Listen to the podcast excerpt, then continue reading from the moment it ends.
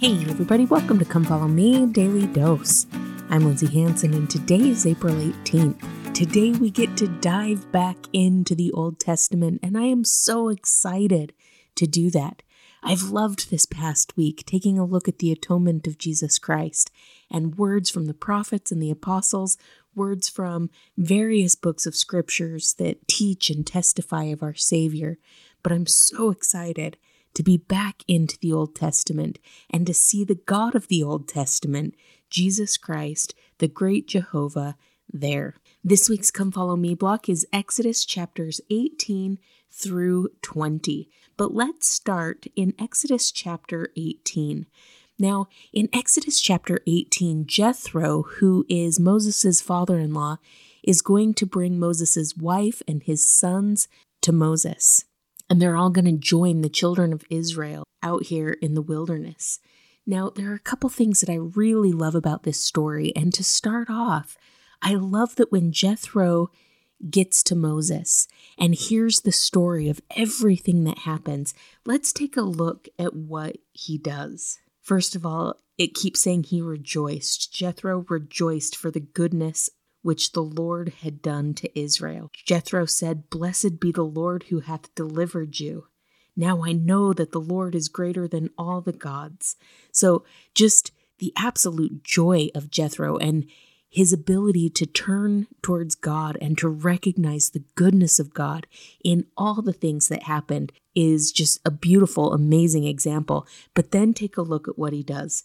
Starting in verse 12, it says, And Jethro, Moses' father in law, took a burnt offering and sacrifices for God. So, here in this moment, when he is rejoicing over what God has done for him, when he is desiring to show glory to God and thanks to God for all that he had done, for all of the deliverance and all the mercy, his instinct is to make an offering to God and a sacrifice for him.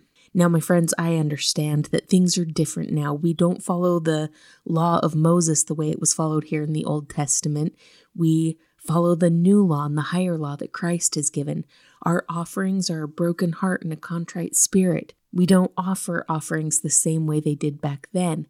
However, do we make offerings and sacrifice in spirit in some way when we see the goodness of God, the way Jethro did? In our lives, when we experience mercy, when we experience deliverance, when we see the glory of God and recognize His help, is it our instinct to offer something to Him?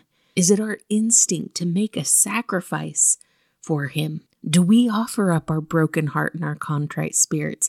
Do we recognize something that we can sacrifice out of our lives to show our thanks for all that God has done? I don't think that that's our natural instinct because the law of Moses has changed a little bit. We don't have thank sacrifices the way they used to. But I love that idea of remembering to offer something to God, to sacrifice to God when we see His hand, His glory, His mercies, and His deliverance in our lives as well. In fact, President Hinckley once said that gratitude is the very essence of worship. And so, here in the Old Testament, as they worshiped God for deliverance with offerings, our gratitude is a sign of worship for the things that our Father in heaven has done for us. Now, going on, we're going to see something really interesting and a really important principle for us to understand. When Jethro comes to Moses, he sees that Moses is sitting in judgment all day long. The people are coming to him with their problems, and he's giving counsel and advice and trying to help. All day, every single day, Moses' life is spent trying to make judgment and offer advice and help the people. Now, you might hear that and you might think, oh, well, that's really nice. That's really sweet. But listen to what Jethro says and to the advice and counsel that he gives. Verse 14 And when Moses' father in law saw all that he did to the people, he said, What is this thing that thou doest to the people? Why sittest thou thyself alone? and all the people stand by thee from morning until even. Now, something that I love here and something that's really interesting is the phraseology that Jethro uses. normally we would say, What is this that you're doing for the people? Right? I mean, Moses is sitting there trying to serve, trying to give, trying to help and bless. You would think that Jethro would say, What are you doing for the people all day and all night? But that's not what he says. He says, Moses, what are you doing to the people? What are you doing to them? And he makes it sound like Moses is torturing the people from day to night rather than offering help. But I love the lessons that we can learn here. First of all, as much as Moses is trying to help, doing it all himself is not a help for his people. If he's trying to really help his people, then he wants to help them grow, help them learn, help them progress. And he can't do that if he himself does everything for them. He needs to give other people the opportunity to grow by serving, by blessing, and by helping. And so, this, Moses, what are you doing to the people? Well, one thing that he's doing to the people is hindering their progress. And so, Jethro has this solution. Listen to what he says. First of all, he says, The thing that thou doest is not good. So here Moses is trying to do everything good, everything for his people. And Jethro's like, Look, I know you think you're doing good things, but what you're doing is not good. And then he says, Thou wilt surely wear away, for this thing is too heavy for thee, and thou art not able to perform it thyself alone. So essentially, what Jethro tells him to do is when it comes to pointing people towards God, and when it comes towards teaching them laws and ordinances, Moses needed to do those things. Those were important parts of his calling. But he says when it comes to trying to counsel and help other people, you need to find good, righteous, God fearing people and make them rulers over the thousands and the hundreds and the fifties and the tens. Let them help you lift. So essentially, Jethro is teaching Moses this incredible lesson on delegation. But there are a couple of things that we can learn from this story. First of all, when we are around or serving with those who have a stewardship, are we making sure that we're taking things off their plate so that they won't surely wear away? Because truly, just as Jethro says, carrying the burden of a quorum or a relief society or a young women's or any stewardship completely alone is too heavy for us to bear alone. And so, if we are in a position to help someone or to serve someone with those stewardships, are we doing what we can to make their burden light? But the second thing that we learn, we learn from the humility of Moses.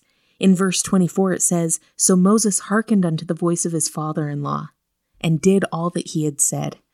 Now, it could have been really easy for Moses to be like, Look, Jethro, do you remember the stories you just heard? I parted the sea. I made it rain bread from heaven. Like, he could have easily been like, Look, I'm the boss here. I've got some power, I've got some authority, and I'm going to handle it the way I want to handle it. But instead, but instead, Moses was able to humble himself and receive wisdom and receive truth from wherever it came. My friends, truly, our Father in heaven can teach us in a myriad of ways. Years ago, in a talk called Ears to Hear, President Eyring talked about a boy in his deacon's quorum who would take meticulous notes any time that he taught.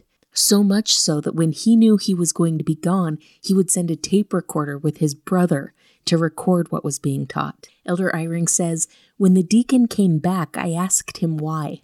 I don't remember his words, but I remember that it was clear he knew what I knew. God was trying to speak to that deacon's quorum.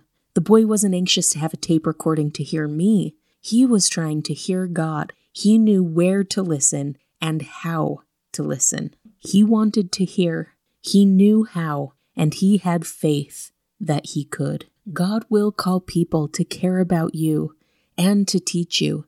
And if you will listen and hear the voice of God, the kingdom will roll forth to its appointed place, ready for the coming of the Master. My friends, when we are humble, God can teach us.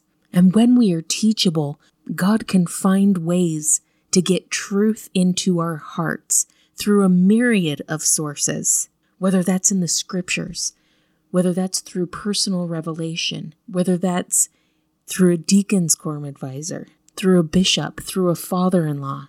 God can teach us truth and can inspire us to follow Him if we have ears to hear and eyes to see.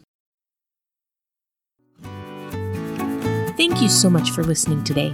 If you're enjoying this podcast, make sure to follow us on social media, subscribe, like, comment, or share. This has been Come Follow Me, Daily Dose, and I'm Lindsay Hanson.